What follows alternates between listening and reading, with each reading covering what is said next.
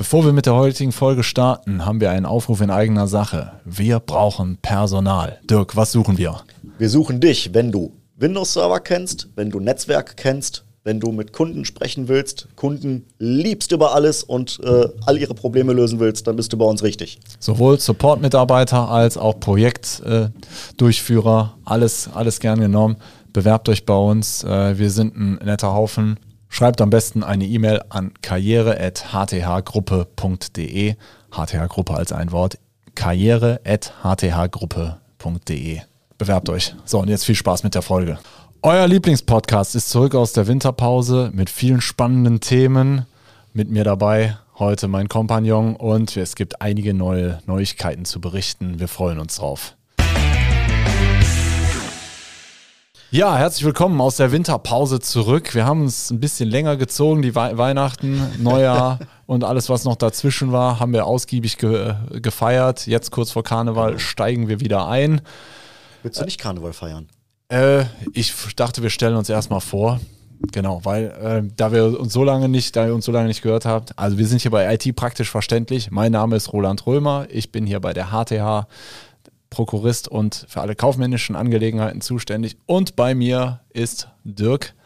Ich mache bei uns alles, was irgendwie mit Technik und Produktentwicklung, Innovations zu tun hat. Und ja, ich glaube, wir haben dieses Jahr ein paar schöne Themen. Wollen euch auch mal einen kleinen Überblick geben, wo die Reise dieses Jahr hingehen könnte, was so alles ansteht. Bad News, Good News, alles mal so ein bisschen kompakt zusammenfassen in der ersten Folge für dieses Jahr. Sehr gut. Und bei uns ist auch wieder Anne. Das könnt ihr mal daran sehen, wenn ich hier dieses lustige Mischpult nicht habe, weil ich habe in einer Folge habe ich mal selber Knöpfe gedrückt. Jetzt ist mir dieses Spielzeug wieder entzogen. Ist bei der Regie. Und Anne wird jetzt wieder die Knöpfe drücken. Auch sie meldet sich aus der Winterpause zurück. Und wir fangen direkt mal neu an. Wenn ihr die App Spotify oder was auch immer nutzt, werdet ihr sehen, dass wir ein neues Cover haben. Mhm. Du warst mal endlich beim Friseur. Ja, haben wir ein schönes erotisches Fotoshooting gemacht. Nee, das fand ich jetzt nicht so, aber schön, wenn du es so empfunden hast. Ja, also das ist auf jeden Fall neu, mit etwas größerem Porträtfotos. Ich hoffe, es gefällt euch. Was haben wir noch neu? Uns gibt es jetzt bei TikTok tatsächlich. Ja, wir sind unter die TikToker gegangen. Genau, unabhängig davon, ich war letztens auf einer Veranstaltung auf Schloss Bensberg und da waren so junge Kerls, alle Anfang 20, die hatten alle diese Frisur mit so nach vorne, wo die so gerade noch unter den Augenbrauen so durchgucken konnten. Das sind so Profi-TikToker. Ich habe mal hier die jungen Azubis gefragt, kannten die alle? Sehr schön. Aber wir hatten den Entschluss schon vorher gefasst, dass wir auch auf TikTok publizieren wollen, weil wir suchen ja auch immer Auszubildende. Wenn ihr also jemand aus dem Rhein-Sieg-Kreis kennt, der noch eine IT-Ausbildung sucht, empfehlt uns gerne weiter. Mhm. Aber wir wollen halt auf allen Kanälen wirken. Ja. Was haben wir noch? YouTube Shorts, genau. Das machen wir jetzt auch seit einigen Wochen, dass da so die kleinen Kurzclips auch mal mit dabei sind. Auf Facebook Shorts habe ich uns auch gesehen, wobei ich da eigentlich gar nicht so firm bin. Also ich würde das jetzt gar nicht wiederfinden, Facebook Shorts. Aber es scheint das Neueste jetzt zu sein. Wir müssen ja nur vor der Kamera tanzen. Das ja, aber ja, du kommst ja gar nicht mehr hinterher. Das Neueste ist ja jetzt Be Real. Ich bin mir sicher, da sind wir bald auch. Oder auch nicht, ich weiß es nicht. Also wo man heutzutage überall sein muss, ne? Gut. Du bist 40, ja. Ich 42, wir müssen das auch alles nicht mehr verstehen. Verrat doch nicht das Alter den Leuten hier. Ja, haben. Doch. Das ist ja aber die Leute werden schockiert sein, dass du der Jüngere von uns beiden bist. Gut, ja, lass uns einen kleinen Ausblick auf das Jahr 2023 machen. Ja. Thema Microsoft. Ja, Microsoft stampft mal wieder ein paar alte Lasten ein, zumindest sind das aus Sicht von Microsoft alte Lasten, die man da jetzt gerne mal loswerden möchte. Das fängt an mit dem Office 2013 im April. Das wird dann keine Updates mehr bekommen.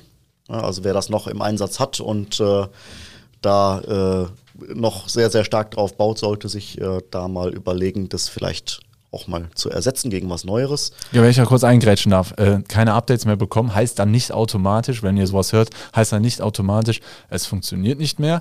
Es kann aber sein, wenn es nicht funktioniert, und ab und zu funktionieren IT-Systeme wie von Zauberhand ja nicht, das sind nicht wir, das passiert dann einfach immer so, dann gibt es keine Unterstützung vom Hersteller. Heißt also, wenn ihr vorhabt, Office beruflich zu nutzen, solltet ihr... Wenn man auch ein gewisses Sicherheitsbedürfnis hat. Auch das. Weil keine Updates heißt, wenn irgendwelche Lücken gefunden werden, dann werden die in Office 2013 auch nicht mehr behoben, sondern dann wird Microsoft ganz dezent darauf verweisen, dann nimm doch bitte grundsätzlich mal ein neueres Office-Paket. Wenn ihr schon Kunde bei der HTH seid, wir weisen euch sowieso auf solche Sachen immer regelmäßig hin.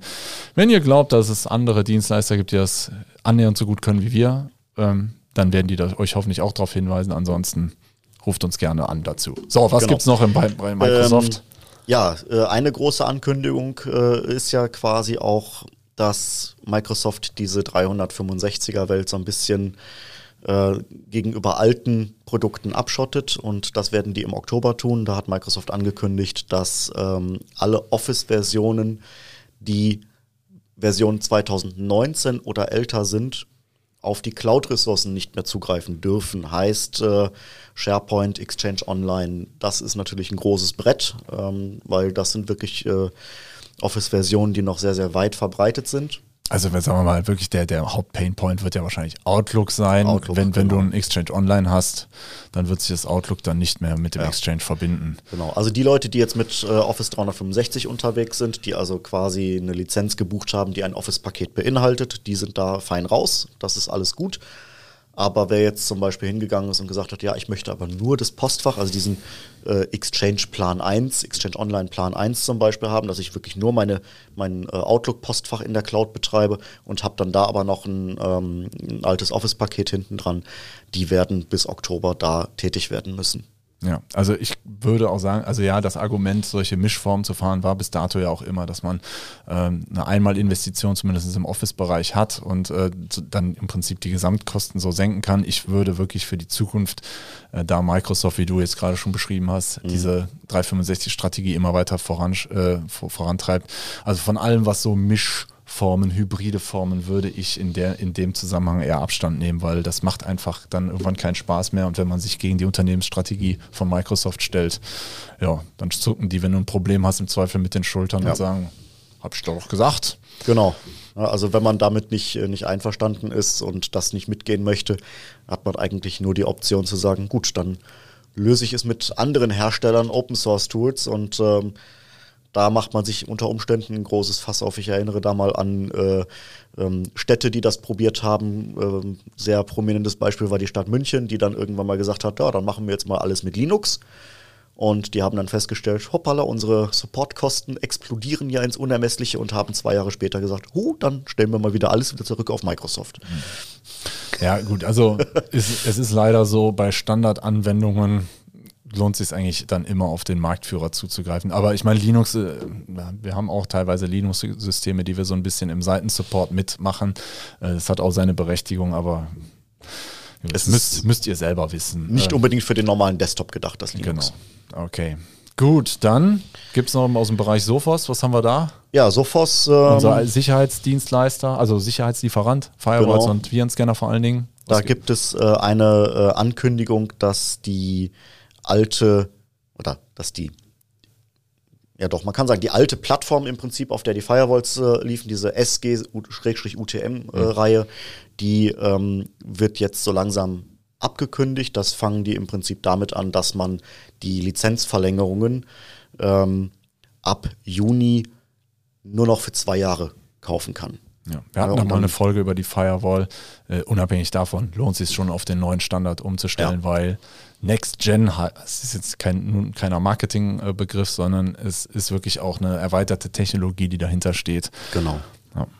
Ja, das wäre da noch ein Ansatz. Und wenn man jetzt so in dem Sicherheitsumfeld bleibt, kann man nochmal so einen kleinen Teaser geben in Richtung Managed Detection Response. Das wird sicherlich ein Thema sein, was gerade für KMUs, also kleine mittelständische Unternehmen, immer mehr in den Fokus gerät, weil einfach viele Firmen nicht die Möglichkeit haben, personell die Ressourcen zu haben, die eigene IT-Umgebung sicherheitstechnisch 24/7 zu überwachen. Und da gibt es halt entsprechend... Um das Produkt mal, also ich kann es jetzt nicht, macht jetzt keinen Sinn, das in der Tiefe zu besprechen, aber ihr würdet dann einen Service buchen, wo der Hersteller Sophos eigenes Personal hat und dieses Personal, also diese Menschen gucken dann live auf eure Umgebung und wenn sich da gerade in den Nachtzeiten, wo euer Office-Personal nicht da ist, Absonderlichkeiten abspielen, dann werden die von sich aus tätig. Genau. Also, wie gesagt, ne, ein gutes, ist wie die Burgmauer, wie die Firewall. Eine Burgmauer alleine ist keine, ist ein wichtiges Verteidigungsmittel, aber alleine tut's das nicht. Genau. Ja. Was haben wir noch Neues? Ja, also wir werden, erstmal haben wir viele neue spannende Gäste. Einige Folgen sind sogar schon aufgenommen. Wir tun aber so, als wären die ganz frisch dann. Ja, genau, das ist. Da gucken wir so auch ein bisschen über den IT-Tellerrand hinaus, einfach weil es coole Businessmodelle sind, die da verwirklicht wurden. Ja. Genau, auch an der Stelle, wenn ihr vielleicht selber ein cooles Unternehmen habt, wo ihr glaubt, das würde thematisch, der Content würde hier thematisch gut reinpassen, sprecht uns gerne an. Also wir nehmen nicht alles, aber wenn wir der Meinung sind, das passt zu uns, dann stellt uns euer Konzept vor und dann besprechen wir das hier. Ja, Dirk, eine Sache, Thema Sicherheit ist ja bei uns auch immer ein Schwerpunkt. Ja. Wir sind vielleicht kein Sicherheitsspezialist, aber wir denken das Thema Sicherheit immer mit. Also wir sind nicht der Admin, der nur die Systeme am Laufen hält, sondern erschließen uns auch immer, das ist auch mit deiner Aufgabe hier, neue Technologien zu erschließen. Es gab ja jetzt in der letzten Zeit auch wieder massive IT-Sicherheitsvorfälle, ob das jetzt mit Russland und der Ukraine zusammenhängt, können wir nicht beurteilen, aber die Einschläge kommen insgesamt schon näher. Es gab jetzt hier den Fahrradhersteller, könnt ihr mal googeln, ohne dass wir jetzt da uns tiefer mit beschäftigt hätten, aber die mussten zum Beispiel Insolvenz anmelden, wegen einer Verschlüsselung. Ja. Genau, also es gab ja auch mal vor, ich glaube das ist auch schon 2 Jahre her, da gab es mal eine Statistik dazu, dass Unternehmen, die einem Ransomware-Angriff unterlegen sind, dass es da eine Zahl gibt, die in einem erschreckend hohen Prozentbereich lag, dass die dann nach dem Angriff innerhalb von einem Jahr Insolvenz gehen. Ja, das ist dann schon ein bisschen beängstigend, wenn man diese Zahlen einfach so liest.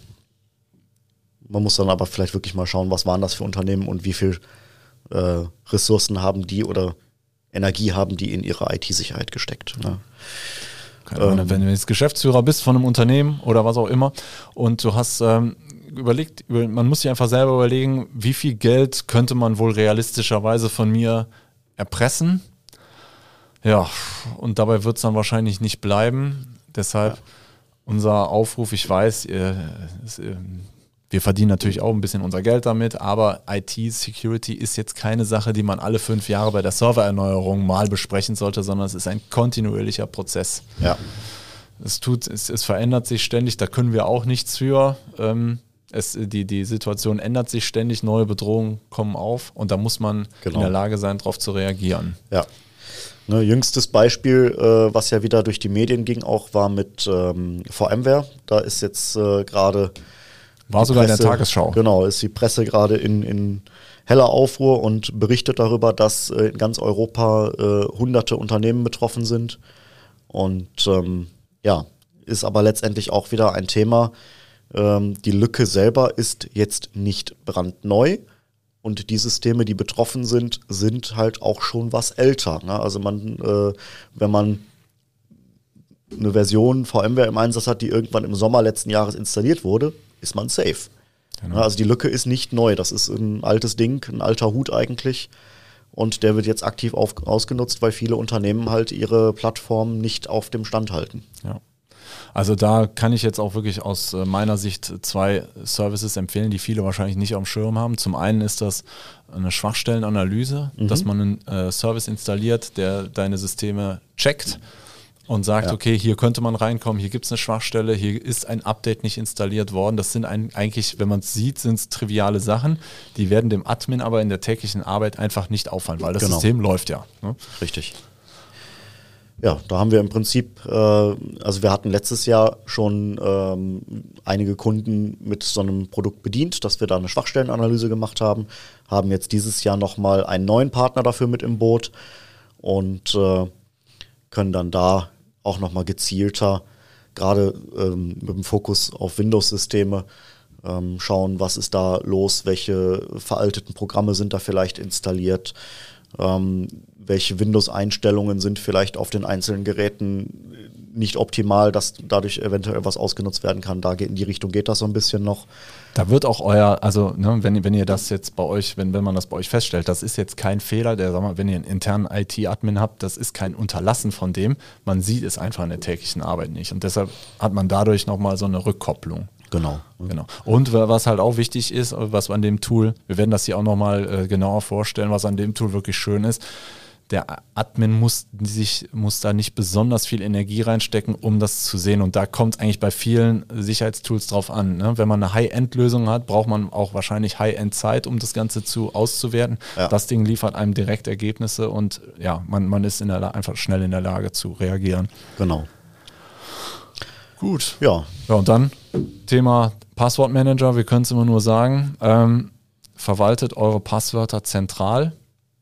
Ja. Kein Recycling von Passwörtern, also schaut bitte, dass jeder Zugang oder jedes Portal, was ihr verwendet, dass das ein eigenes individuelles Kennwort hat, und da hilft halt der Passwortmanager, weil man möchte das sicher nicht merken oder man kann sich das ja auch gar nicht merken und man will sich auch nicht einfach irgendwie auf einen Zettel schreiben, unter die Tastatur legen. Und darauf wird es hinauslaufen. Und genau, da ist halt der Passwortmanager hilfreich, der dann im Hintergrund mitläuft, die Daten quasi in dem Moment, wo man das Portal oder die Webseite besucht, anbietet, dass man die automatisch ausfüllt zum Anmelden und fertig. Genau. Also mal kurz so ein paar Bröckchen aus dem Manager. Der Admin kann zum Beispiel sehen, wie stark sind denn die Passwörter, die meine Mitarbeiter verwenden insgesamt. Es gibt ein Feature, was auch überwacht, werden meine Zugangsdaten im Darknet gehandelt. Ja. Kriege ich dann eine Meldung, Achtung, Dirk Hölzer @meinefirma.de wird irgendwo auf einer entsprechenden Plattform gehandelt, dann könnte ich sagen, hier Dirk, ändere mal bitte deine Passwörter, damit wir da safe sind. Oder wahrscheinlich würdest du es sagen und das Beispiel ist eigentlich andersrum besser. Hast du gerade echt unsere Maildomäne vergessen? Nee, ich wollte jetzt einfach unsere Maildomäne nicht hier sagen. Die ist geheim. Richtig, genau. Ja, es ist einfach zu unsicher, das im Podcast zu sagen.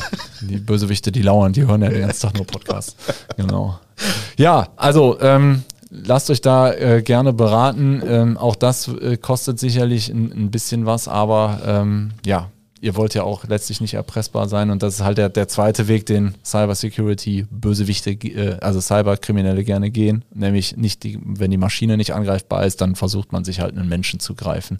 Ja. Und auch den kann man dann notfalls auch erpressen. Ne? Und deshalb, ja, das sind so die Themen. Ja. Das war jetzt so erstmal so ein kleiner Ausblick.